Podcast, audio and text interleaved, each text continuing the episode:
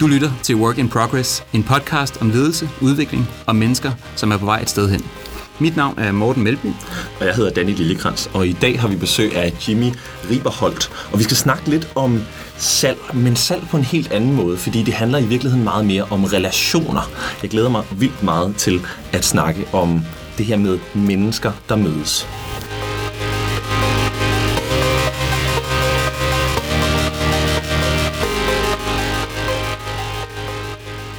Jimmy, mange tak for, at du vil komme ind i øh, studiet og møde os i dag.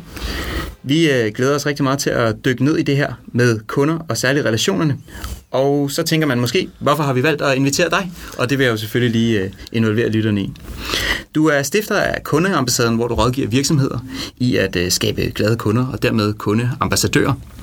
Og øhm, ja, vil du ikke sætte lige to ord på, hvad din hverdag sådan går ud på?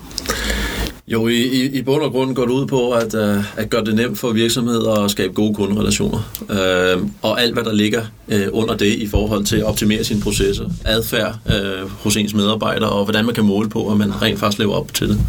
Spændende. I din øh, karriere har du arbejdet i øh, salgspositioner på alle mulige øh, pladser og niveauer øh, i virksomheder som f.eks. Nykredit, Almindelig Brand og øh, andre steder i forsikringsbranchen også. Så er du uddannet coach og har arbejdet med træning af de her medarbejdere i netop øh, relation til emner som salg og kunderelationer i øh, det meste af din karriere, for, fortalte du mig. Øhm, og så er det jo her, vi... Øh, runder et skarpt hjørne. Så Jimmy, hvad er en sjov ting, man ikke lige kan læse i dit CV eller på din LinkedIn-profil, som du synes, at lytterne skal vide om dig? Jamen, øh, det kunne blandt andet være, at øh, jeg er vild med gin, og at jeg har prøvet at lave min egen gin øh, hjemme i min lille kælderbar. Så øh, det er lidt fejnsmækkeri, øh, og det smagte af revepest, det første øh, version. det smagte kun af enebær. Men øh, work in progress, så øh, stille og roligt ja, har jeg fået, fået fundet frem til ingredienserne i min øh, egen favorit gin. Det gælder simpelthen også øh, gin-produktion. Det er Hvor langt er du nået nu? Hvilken, hvilken uh, batch er du i gang med? Ja, men jeg tror, det har været dyrt, ikke? Jeg tror, jeg er på batch 11 eller 12 Okay, okay. Ja, ja. men den smager godt nu? Nu er, nu er vi der. Ej, hvor godt. Det er, det er, faktisk, det er faktisk ret, ret underholdende. Fedt. Det er også... Jeg sætter i hvert fald selv stor pris på at have nogle, øh, nogle områder, som ikke lige relaterer sig til mit daglige arbejde, som jeg kan dykke ned i, når, det, når jeg lige har brug for at slappe lidt af. Ja. Øh, så det kender jeg kun alt for godt. Jeg synes, vi skal starte med at prøve lige at, at sige lidt om, hvad kunder er. Fordi øh, hvis man har en frisørsalon, så er det måske ret tydeligt for frisøren, hvem kunderne er. Det er dem, der sidder i stolen og betaler med deres dankort, efter de har fået en ny frisyr. Men Jimmy, hvem arbejder du egentlig med som, som værende kunder? Ja, kunder, det er jo, det er jo et øh, rigtig stort begreb, og man kan sige, øh, for det første så det, handler det meget om det syn, man har man skal definere det, så handler det om syn, man har på sine kunder. Hvis vi starter med definitionen, så, øh, så kan man sige, der er jo både de eksterne kunder, og hvad er kunder egentlig? Jamen det er, hvis du sammenligner med netop en frisørsalon, så alle dem, der går forbi din salon, det er reelt også kunder. Fordi når du træder ind i en butik, eller har potentiale for at træde ind i butikken, så er du en potentiel kunde, og kunde er egentlig bare et begreb, om, øh, et begreb der dækker over, at øh, du kunne købe. Okay. Og øh, det er sådan den eksterne del af det. Og så kan man sige, den interne del, jamen, øh, sådan som jeg har oplevet det, så da jeg var leder, der var mine medarbejdere mine kunder. Øh, for virksomheden generelt er deres medarbejdere deres kunder. For IT-afdelingen er kundeservice måske deres kunder, øh, når de skal udvikle IT-systemer. Øh, ved at have det syn på det, øh, der kan man faktisk sige, der får du netop det her udefra en begreb, som så mange taler om. Og vi sætter os i, i modtagerens sted i forhold til at skulle levere det produkt, vi nu engang skal levere. Øhm, det var den ene side af det. Ja. Den anden side er jo, øh, hvordan vi egentlig ser på begrebet kunder. Øh, hvordan vi oplever det, at der kommer en kunde til os. Mange gange er det jo det her salgskøbsforhold, vi har haft som perspektiv. Øh, for mit vedkommende, der handler det om at se det som en samarbejdspartner. For ved at se det som en samarbejdspartner, der har vi et mere ligeligt, øh, ligeværdigt forhold til hinanden. Og det gør, at jeg bliver nødt til at gøre nogle andre ting, Jamen, jeg så kun ser det som en køb-salgsrelation. Øh, det har jeg faktisk hørt øh, og arbejdet med selv i det her salgsøje med. Man kan sige, øh, og en måde jeg har arbejdet med det der på med at se det som et samarbejde, det er jo ved at, at være overbevist om værdien af sit produkt. Altså sige, jeg gør faktisk øh, en potentiel kunde, en person, jeg tager fat i, en tjeneste ved at tilbyde vedkommende det her produkt, øh, fordi så ved de, at det eksisterer. Og at se det mere som et hensynsfuldt tilbud, ligesom at gøre kunden opmærksom på, du kan købe det her, det her produkt, det vil afhjælpe den her, den her hovedpine, i stedet for at føle sig som, øh, jeg kan huske min fætter, han var telefonsælger på et tidspunkt, om nogle abonnementer fra et eller andet firma, jeg ikke kan huske, men han sagde, at han havde det i hvert fald ikke så godt med at prakke de der abonnementer på folk, der, der var mere eller mindre i stand til at vurdere, om det var et, en god relation for dem, i hvert fald, og, øh, og det tror jeg, det er meget vigtigt at komme, komme væk fra, hvis man skal have styr på, hvem sine kunder er også. Mm. Hvad, øhm, i forhold til de her kunderelationer, i hvilket omfang mener du så, at de skal være styrende for, for virksomhedens daglige drift, og hvordan man sætter tingene sammen på i sin virksomhed? Jamen altså, personligt så mener jeg, det er altafgørende i forhold til at skulle lykkes som, øh, som øh, virksomhed. Øh, relationen, øh, mennesker handler med mennesker, har man sagt tidligere også, men jeg siger faktisk, at mennesker handler på baggrund af relationer. Hvis, øh, nu ved jeg ikke, er der nogen af jer, der har fået, øh, haft brug for en håndværker her inden for det sidste? Ja, ja. sidste uge. Hvad, hvad gjorde du der, da du skulle have en, øh, have en håndværker? Jeg spurgte en, jeg kendte, hvem jeg kunne øh, få anbefalet. Så gav han mig et nummer, og så ringede jeg uden at tjekke noget som helst til ham. Ja. Og så lavede jeg en aftale med ham. Ja. Så det er det ikke relationen til virksomheden, men det er faktisk relationen til din ven. Så vi handler ud for relationer. Så hvordan kan vi styrke de relationer? Det kan vi både i den direkte interaktion med vores kunder, men vi kan også sørge for, at vores kunder kan anbefale os til andre og skabe en stærkere relation. Ja, for jeg skulle lige til at sige, øh, jeg har på et tidspunkt hørt, og det har vi også talt om lige lidt tidligere, at der er jo forskel på det at have en tilfreds kunde, som er øh, semi-mellemfornøjet, men altså har en ny frisyr og synes, den er fin. og så en, der i virkeligheden er ambassadør, som går ud i byen og fortæller andre om den her frisørsalon eller IT-firma, eller hvad vi nu er. Og hvad, hvad mener du er sådan kendetegnende for forskellen mellem en tilfreds kunde og så en kunde, der er ambassadør? Den største forskel, jeg oplever på det, det er, at i dag der forventer vi det produkt, vi går ind for at købe. Så det handler om at, to ting for mig. At gøre det nemt at købe, og give det ekstra, som man ikke har forventet. Og det ekstra behøver hverken at være økonomisk dyrt eller noget, men det er bare det twist, som gør, at jeg husker den forretning, jeg har været inde i, eller den virksomhed, jeg har handlet med. Så, så for det skaber nemlig relationen. Fordi jeg forventer bare den ydelse i dag, og der vil jeg kun være tilfreds. Det, det minder mig om en situation, jeg hørte overleveret her den anden dag. Der var øh, travlt på S-togslinjen, som der tit er, på vej ind mod København om morgenen. Og øh, der er en, øh, en af togførerne her, der tager sagen i egen hånd. Han ved godt, der er travlt, og det er mast, og det er varmt, og folk sveder, og der er masser af cykler og få tog. Øh, men han vælger at gribe det an ved at levere nogle vidigheder og nogle gode øh, henstillende bemærkninger over samtaleanlægget om, at vi skal smile til hinanden, så bliver det lidt lettere for os alle sammen. Ja. Det bliver ikke mindre varmt eller mindre fyldt i togkupéen af at se sur ud. Det var noget i den retning, han sagde. Ja. Og der kom jeg nemlig til at tænke på, fordi jeg havde det her, at vi skulle mødes i, i baghovedet, at han har jo taget, leveret det der ekstra, ja. som var 30 sekunders opmuntrende bemærkninger ja. over samtaleanlægget, i stedet for bare i gåsøjne og styre toget. Ja, der er to eksempler, jeg gerne vil byde ind med i ja. forhold til det. Den ene er blandt andet i S-toget. Uh, vi kender de her hjemløse, der kommer og gerne vil uh, have nogle penge i forhold til at kunne, kunne få til dagen og vejen. Og uh, vi forventer jo, at de spørger om de her penge. Og det gør han ganske rigtigt også. Spørger, hvad er der nogen, der kan undvære nogle penge til noget morgenmad og og noget at drikke, og, og folk kigger ned på deres mobil, og der er ikke et øje, der kigger op. Jeg tænker, det var egentlig, det var egentlig vildt, at vi er kommet dertil. Så stopper han op og siger, er der nogen, der vil have en bajer? og så kigger alle op. Ja. Og i det øjeblik, han sagde det, der var tre, der direkte tog pungen op og gav ham penge. Så det er bare altså, kogt helt ned. Essensen af at skabe en relation, det er at give noget uventet. Ja. Så han gav jo ikke andet end noget af sig selv, og det var også humor. Ja, præcis. Uh, et andet eksempel er, hvis man sætter sig, virkelig sætter sig ind i sine kunder og deres behov. Så hvad har de også brug for alle sammen? Der er et eksempel på en, øh, jeg har en, øh, en rigtig god uh, relation til dialog med i øjeblikket, som laver hjemmesider. Alle kan finde ud af at levere et produkt i forhold til at lave hjemmesider. Om de kan mere eller mindre det samme feature. Så hvad kunne han gøre? Jamen, øh, han har også stillet sig selv et spørgsmål. Hvad, hvad har alle mine kunder også brug for? I de her GDPR-tider, der har alle nok brug for øh, databehandleraftaler og have noget rådgivning i forhold til det. Ja, og det lige for at knytte ord til det, de her GDPR, det er jo øh, den her nye persondataforordning fra EU reguleret, som alle mindre virksomheder, kan jeg sige, på vegne af os tre, i hvert fald der sidder her i rummet, de skal tage sig af, hvordan håndterer man personoplysninger. Ja. ja. Og, og der gjorde han simpelthen det. Han vidste, at han havde tre øh, kundekategorier. Så lavede han en øh, databehandleraftale til hver kategori og sagde, her, det får I gratis. Fedt. Det har kostet ham måske øh, to advokattimer at få lavet det. Til gengæld har han givet så meget ekstra værdi til sine kunder, der knytter dem, der skaber relationen lige præcis til hans firma. Også fordi det er, det er ret i tid. Ikke? Altså det er lige nu. Hvad er det lige nu? Uh, ja. Vi ser supermarkedet gøre det med højtider. Nu er der påske, så er der påskebryg og ja. uh, æg og chokoladeæg og kaninører og ting og sager. Mm. Men det samme kunne man jo godt gøre som, som leverandør af et måske uh, produkt, der ikke har sæson på samme måde. Ja. Men tager det ikke lang tid at, at ændre sit mindset? Jeg tænker meget på de interne afdelinger, der er i en virksomhed, hvor vi jo også er hinandens kunder på en eller anden måde. Ikke? Altså en øh, regnskabsafdeling har også interne kunder, måske flest interne kunder, og ikke så mange eksterne kunder. Men hvis de sådan skal være bevidste om, oh, hvad har mine, hvad har mine øh, kollegaer i de andre afdelinger brug for, eller hvad er det ekstra, de også har brug for osv., er det, ikke, er det ikke tidskrævende? Er det ikke svært? I bund og grund handler det jo om, om, om viden og, og at have fokus på sin relation. Altså, hvad er jeg egentlig sat i verden til for her? Altså, som regnskabsmedarbejder, er det at lave regnskab, eller er det at løse en opgave for en virksomhed, der skaber, øh, hvor, hvor regnskabet er midlet til at nå målet? Ikke?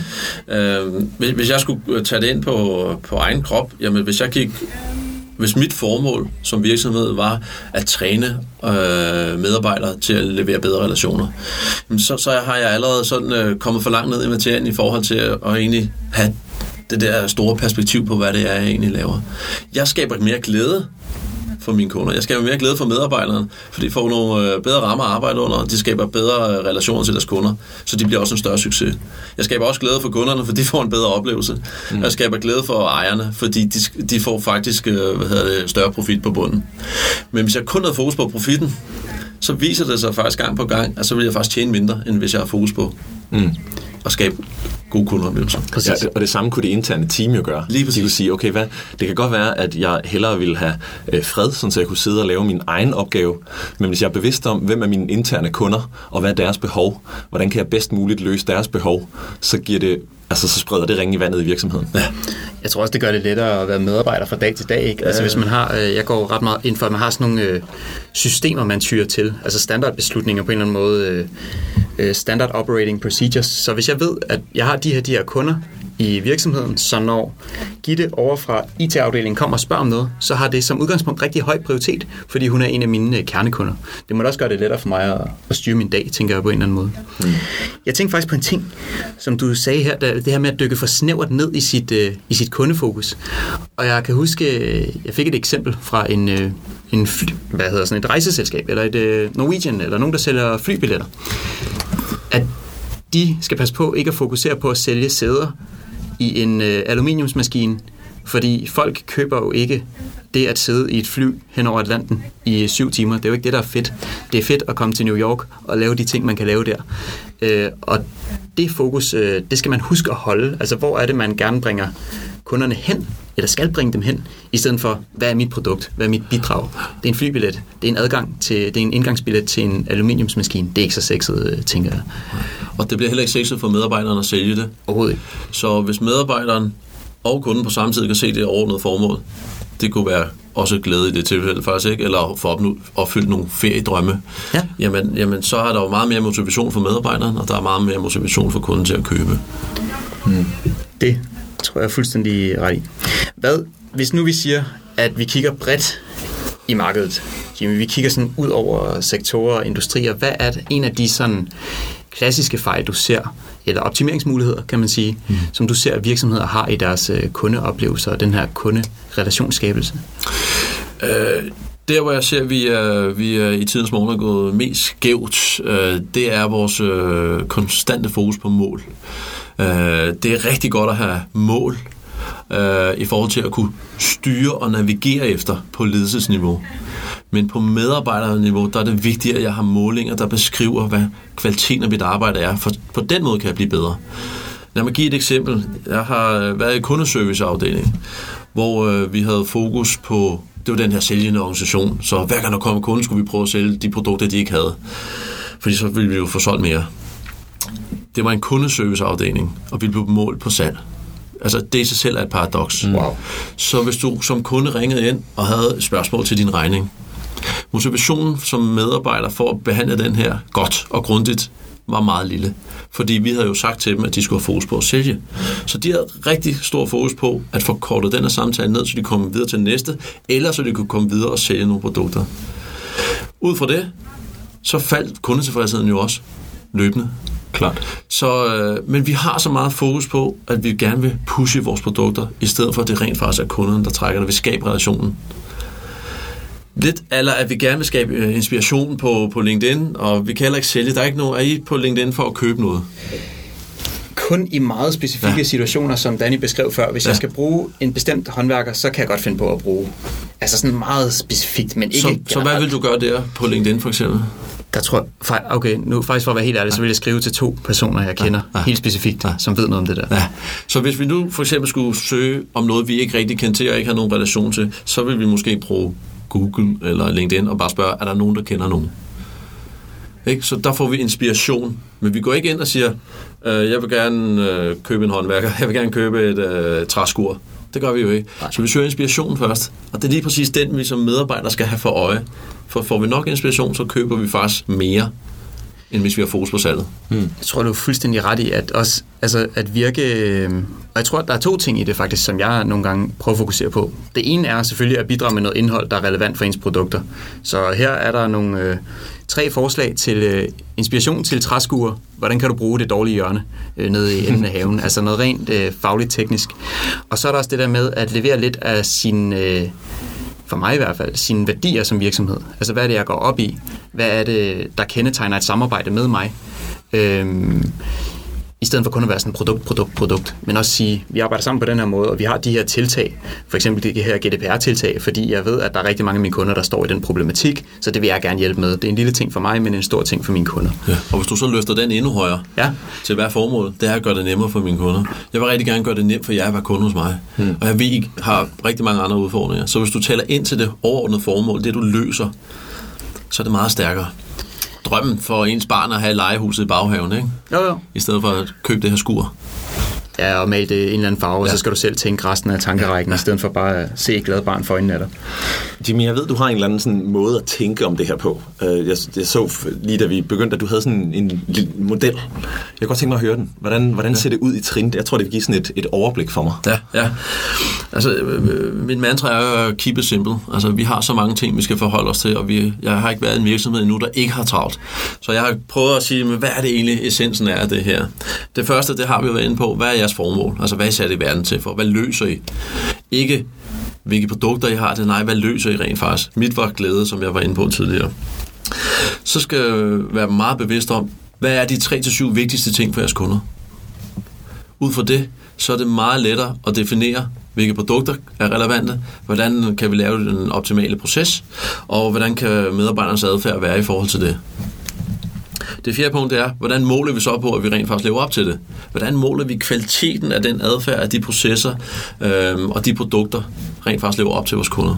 Det handler om alt andet end salgs- og aktivitetsmål. Det handler om kvalitetsmål, og det er individuelt fra virksomhed til virksomhed. Punkt 5, det er, det er alt overskyggende er at gøre det nemt. Convenience, convenience, convenience. Nemhed slår motivation. Ja. Det har jeg hørt øh, mange sindssyge eksempler på, det der faktisk. Ja, ja. Vi kan tage et eksempel på, når du handler. Ikke? Hvis øh, alle ved, at øh, Irma godt kan være, kan være lidt øh, dyrere og mere eksklusiv end øh, for eksempel Netto øh, på nogle produkter. Øh, men hvis Irma ligger tættere på på vej hjem, og vi bare lige skal have et par ting, så handler vi i Irma, selvom vi ved, det er dyrt. Fordi det er nemt. Ikke? Præcis. Så nemhed slår motivation. Hvis vi skal tabe os, og der ligger et stykke slik foran os, så er det nemmere at tage det, end at tænke over konsekvensen ved ja. at spise det. Ja, tanken gør mere ondt, ja. end at lige spise en vingummi. Ja. Så, så nemhed. Det sjette punkt, jeg har, det er, hvad er vores lille ekstra? Altså, hvad kan vores lille ekstra være? Og det er netop det her med at stille sig selv spørgsmålet, hvad har vores kunder også brug for? Også brug for, ja. Eller et eksempel fra forsikringsverdenen. Øh, hvor en kunde ringer ind, og de vil gerne øh, sige ja til tilbuddet, men de skal lige undersøge nogle ting i deres nuværende selskab. I stedet for, at det er kunden, der skal gøre det, og en trav hverdag, så bliver det ikke lige gjort alt det her, så er det medarbejderen, der tager ansvar. Vil du lad mig gøre det nemt for dig? Det ordner jeg for dig. Så det er bare sådan nogle små ting. Kig udenom jeres processer. Hvad, hvad er det, kunden øh, egentlig oplever? Øhm, og så er det slutligt at have et, et ambassadørkoncept. Altså få nu udnyttet de gode muligheder, der er. Det er alt andet lige øh, billigere og nemmere øh, at få kunder gennem kunder, end øh, det er at skulle ud og hente nye kunder. Så der, hvor I har leveret gode kundeoplevelser, jamen få, få dem bragt i spil. Og der, der er der så et, et koncept for, og hvor, hvornår spørger vi, hvordan spørger vi, og hvordan kan vi bygge det op, og hvordan kan vi belønne det i øvrigt. Mm.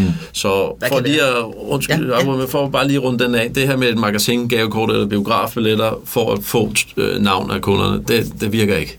Fordi som kunde er jeg ikke motiveret for det. Altså det, så skal det være et meget, meget større beløb, før vi kan se, at kurven knækker. Så det handler om relationen igen. Mm. At jeg, du har haft en god oplevelse. Hvem andre kan have fordel af det? Mm. Det er, altså jeg blev nysgerrig på sindssygt mange ting, men det, der lige ligger først for i øh, rækken af spørgsmål lige nu, det er det her med, at du siger, øh, lad os sige, at jeg har leveret et produkt til en kunde. Kunden er glad, jeg er glad, Øh, det var en god oplevelse. Og så det her med at bringe kunden i spil som ambassadør. Hvad kunne eksempler være på, øh, på sådan helt konkret, hvordan jeg kunne gøre det, hvis jeg nu ved, det her det er en god kunderelation, kunden er glad. Hvordan får jeg gjort en ambassadør ud af den her person? Ja, det handler jo meget om relationen, så det foregående er jo, kan man sige, forudsætningen. Øh, Selvfølgelig. Og øh, det handler meget om at gøre kunden bevidst om, hvad er det egentlig, de er glade for ved jeres samarbejde. Øh, og så via nogle spørgeteknikker, så har der en større succesrate i forhold til, hvordan du så kan, kan få, få navn øh, på bloggen her. Ikke? Øh, men det handler meget om, at vi, vi tager ansvar for den del også. Jeg, jeg plejer at sige, at altså, alle øh, har anerkendt, at mødebooking er en salgsfærdighed. Man har også anerkendt, at øh, det afholder salgsmøde er en salgsfærdighed. Men vi har ligesom ikke anerkendt den sidste del, at det er en lige så stor salgsfærdighed. Jeg møder tit det der, jamen det er jo bare at spørge. Jamen det er jo også bare at ringe til en kunde. Men vi kan hjælpe os selv med at gøre det endnu bedre og have større sandsynlighed for, at vi øh, lykkes ved at have de rigtige teknikker. Vi har faktisk lidt øh, den der, lige præcis den der diskussion har vi nogle gange på kontoret, hvor at, øh, vi, er, vi er to øh, øh, partnere mest, som øh, går og punker hinanden lidt. Vi har en, øh, en længerevarende relation, ikke? så vi går og prikker lidt til hinanden, så man skal jo få noget ud af dagen øh, ud fra det mantra. Og så kan man godt prikke lidt til hinanden. Nå, sidder du nu på LinkedIn igen? Sidder du der og scroller op og ned af dit, øh, af dit feed og kigger rundt omkring og undersøger, hvem der arbejder hvor og sådan noget der? Eller er det en salgsaktivitet? Fordi det er jo tit svaret, jamen jeg sidder faktisk og prøver at undersøge, hvad vores kunder de går op i lige nu. Hvad er det, de skriver om? Hvad er det for nogle udfordringer, de har? Hvad er det for nogle ekstra spørgsmål, de har? Øh, og i øvrigt så er jeg ved at undersøge, hvem vi kan arbejde sammen med omkring det her område. Øh, så, så der har vi sådan en sjov lille paradoks øh, kørende på vores kontor nogle gange. Om man bare sidder og scroller, eller man faktisk arbejder aktivt på at opbygge de her relationer. Og hvordan ser sådan en aktivitet ud, som du siger, anerkendt som en salgsaktivitet? Ja, ja. det handler meget om at definere det mm. øh, i virkeligheden. Øh, og anerkende, at det, er en, øh, det handler om to ting. Det handler om teknikker, men det handler også om mavefornemmelsen, ligesom det gør med mødebooking. Der er ikke særlig mange, der synes, det er sexet og rart at have mødebooking. Men vi er talt ind til netop formålet, og hvad er det? Altså, hvis alternativet er mødebooking, Ja. så kan det også være det næst, næst, hvad hedder det, næst bedste, ikke? eller hvad kan jeg sige. Ikke? Så at du, du arbejder med det ambassadør-effekt, fordi der skærer du nogle genvej, så slipper du for mødebooking. Præcis. Du, vi snakker lidt om at hvad er det vigtigste for jeres kunder? Tre til syv ting, der er det vigtigste for, for, for jeres kunder. Det er jo på en eller anden måde en behovsafdækning. Ikke? At finde ud af, hvad er det egentlig kunden har brug for her. Jeg tænker, hvordan gør man det som, som intern afdeling? Hvordan finder man ud af, hvad, hvad de andre afdelinger, som afhænger af os, eller som får hvad kan man sige, vores produkter internt, hvordan finder man ud af, hvad de er glade for, vi gør? Mm. Alt handler om viden, uanset om det er eksterne eller interne kunder. Det er klart. Så det er to ting. Det er direkte at spørge, og det er indirekte at se, hvilke adfærdsmønstre har vores kunder. Mm. For ud for det, de to ting lagt sammen, så kan vi se, hvad der er vigtigt.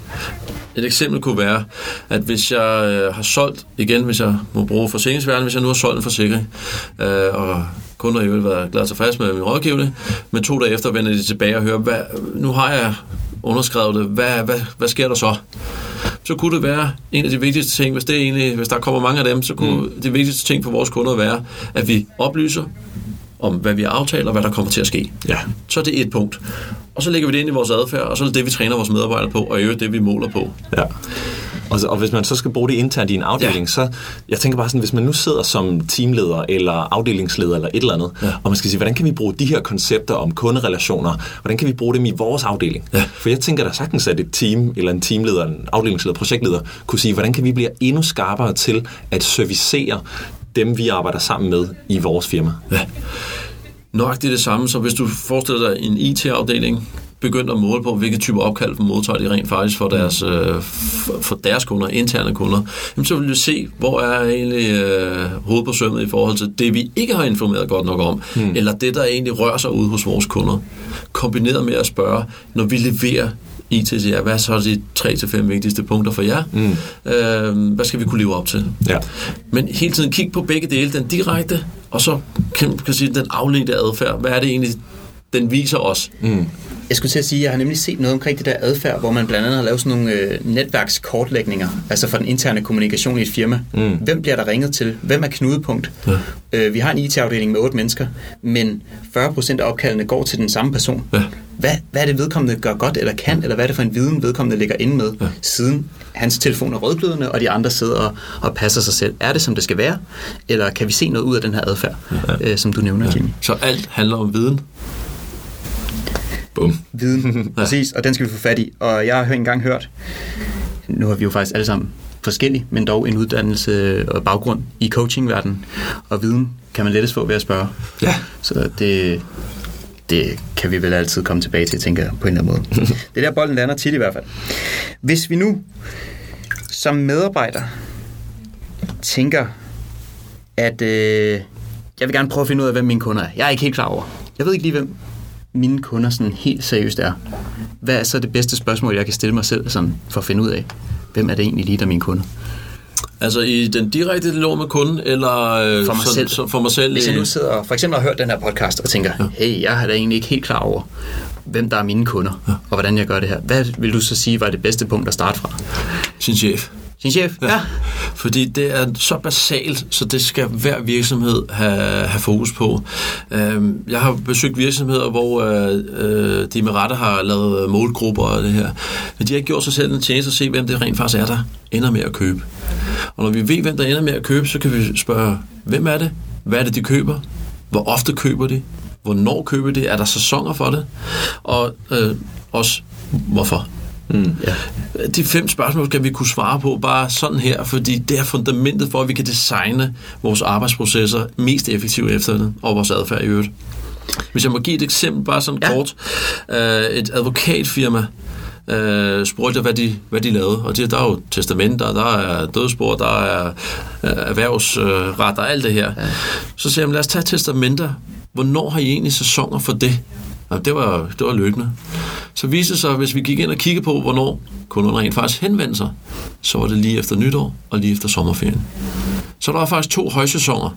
Og med den viden kan man så enten angribe markedet, hvor der ikke er højsæson, eller man kan være mere aggressiv der, hvor der er den største pulje. Men det kræver, at du har viden, så du ikke bare spreder din øh, for eksempel markedsføringsaktivitet ud over det hele. Mm. Det, giver, det giver rigtig god mening. Vi har faktisk øh, lige en ting, vi jo altid næsten spørger om, Danny. Mm det her med at øh, få feedback fra sine kunder. Vi har talt om, at man kan ringe til dem, for eksempel. Øhm, jeg har oplevet forspørgseler for eksempel fra virksomheder, der siger, at vores, øh, vores kunders feedback er sindssygt vigtig. Vi har lidt svært ved at få dem til at, du ved, hvis man sender en mail to uger efter, man har købt sine løbestrømper på en webshop, og siger, vil du ikke øh, skrive øh, om din øh, oplevelse som kunde hos os? Og så er der mange af os, øh, inklusive mig selv, der har tilbøjelighed til at sige, ah, det, det er nogle fine løbestrømper, der er intet i vejen med oplevelsen, men det er ikke min tid værd. Har du nogle gode tips til, hvordan man kan efterspørge på en succesfuld måde, og få selvfølgelig den her feedback fra sine kunder? Ja, der, der er to ting især, jeg ser, der kan højne sådan en svarprocent. Det er at lægge det ind i sin salgsfase. Altså gør kunden opmærksom på, at det her sker, og det vil betyde meget for, for mig som person, virksomhed, at vi får den her feedback fra dig, uanset hvad den måtte være.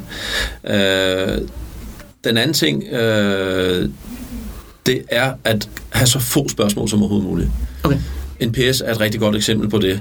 Uh, NPS kan også kombineres med, med to-tre spørgsmål, men vi kan se, at svarretten falder markant, hvis du går over tre spørgsmål. Og NPS, det er Net Promoter Score. Net Promoter Score, hvor stor sandsynlighed er der for, at du vil anbefale os til andre. Mm. Så har vi løftet det fra tilfredse til anbefale, altså mm. til ambassadører. Ja. Jeg har hørt nogle ret vilde tal for, hvor meget mere tilfreds man skal være for en oplevelse øh, fra en leverandør. Altså i forhold til, om man selv vil købe igen, eller hvis jeg skal anbefale det til en af mine venner. Jeg skal være meget mere tilfreds, ja. har jeg hørt, hvis jeg skal anbefale det videre, ja. teoretisk set. Ja. Så, og så kan man sige, for at runde den af, så vi har rigtig meget fokus på dem, der svarer utilfreds. Ja. Og det skal vi, dem skal vi selvfølgelig håndtere. De er sindssygt vigtige at håndtere hurtigt, siger jeg gerne inden for 24 timer. Men vi skal ikke designe vores arbejde efter det. Mm. Vi skal op og kigge på dem, der rent faktisk har haft den der verdensklasse oplevelse, og vil anbefale os, hvad det, vi har gjort rigtigt der. Og så definere vores processer og adfærd ud for det. Mm. Så det er et helt andet fokusområde, vi skal have. Det, øh, det lyder fornuftigt, vil jeg helt sikkert sige, og det er jo jeg begynder lidt at sidde med et, med et samlet indtryk mm. af det her øh, med kunderelationer. Og i virkeligheden så er det, som du starter med at sige, keep it simple på en eller anden måde, og så stille de vigtige spørgsmål, få dem stillet, inden vi tyrer til højtflyvende retorik omkring, hvad vi er og hvad vi skal gøre, og visioner og ting og sager. Øh, men stil de der mere lavpraktiske adfærdsnære spørgsmål. Hvem er vores kunder? Hvad vil de have? Hvad hjælper vi dem med? Hvad er de også på udkig efter? Øh, det er i hvert fald nogle af de ting, jeg vil tage med mig mm. øh, herfra. Mm. Og Danny, hvad øh, har du noteret i bogen i dag? Jamen, jeg hæfter mig meget ved, at det er de samme mekanismer, man kan gøre sig som intern team, som hvis man arbejder aktivt med salg. Øh, fordi jeg sagde jo salg lige i starten af episoden, men det er jo slet ikke det, det handler om. Det handler om kunderelationer. Og, og, så det synes jeg måske er det allervigtigste. Øh, det er det der med at kunne spørge sig selv, hvad er det egentlig for et behov, vi løser som team, som virksomhed, som afdeling, men, men det at gøre det helt generelt, og kunne spørge sig selv som medarbejder, hvad er det for et behov, jeg løser? Ikke for virksomheden, men for mine kollegaer for eksempel. Det synes jeg er rigtig fint. Øhm, og så selvfølgelig gør det, gør det nemt, og hvad er det vigtigste for mine kunder? Det tror jeg er top takeaways for mig. Jeg har faktisk lige et sidste spørgsmål, der lige brænder ind her. Ja. Meget ubelejligt, men altså... Øh, Prøv det. Vi prøver det. er der nogle tidspunkter i det her kundeforhold, vi har til vores kunder, hvor det er særlig vigtigt at, øh, at være helt opmærksom på sin service, man, man yder. Jimmy, er der nogle tidspunkter, hvor man skal være mere opmærksom end andre? Øhm. Man kan sige, hvis du øh, har bedt om feedback, så er det vigtigt at anerkende den og reagere på den.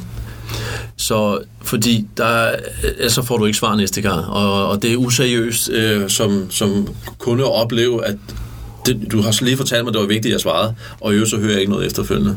Det ville vi også synes var mærkeligt, hvis det var i en relation.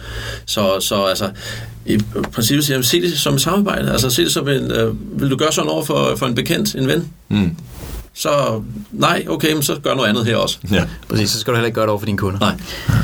Det, det synes jeg faktisk var et godt råd. Det, ja. det skal ikke bare være en skueværdi, at vi sender de her mails ud. Det er meget vigtigt for os at høre din mening, for det gør alle. Ja. Og så ikke svare. Nej, det er virkelig i forhold til feedback, så snakker man jo tit om at fortælle folk, hvad man så har brugt feedbacken til. Ja. Det er en rigtig fed måde at anerkende, ja. at man har rent faktisk fået succesfuld feedback. Så send en opfølgende mail ud til, øh, til folk, der har svaret på en survey og sige, tak for alle jeres svar. Vi har lavet de her ændringer internt på grund af dem, eller vi har gjort det her anderledes, fordi vi fik jeres svar. Tak for dem. Ja.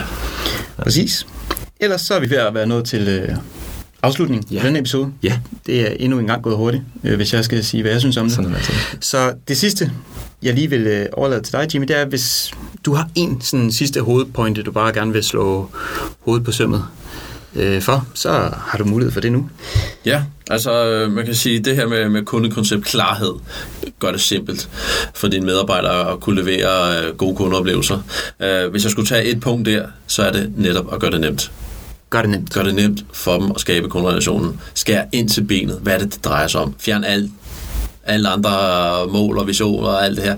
Hvad er det, jeg skal gøre som medarbejder? Hmm. For defineret det. Hvordan ser rigtigt ud? Det vil være mit bedste råd. Fedt. Det er i hvert fald til at tage at føle på. Mange tak, fordi du vil komme og besøge os i studiet i dag. Jamen, uh, tak for invitationen. Det var en fornøjelse. Det var en stor fornøjelse.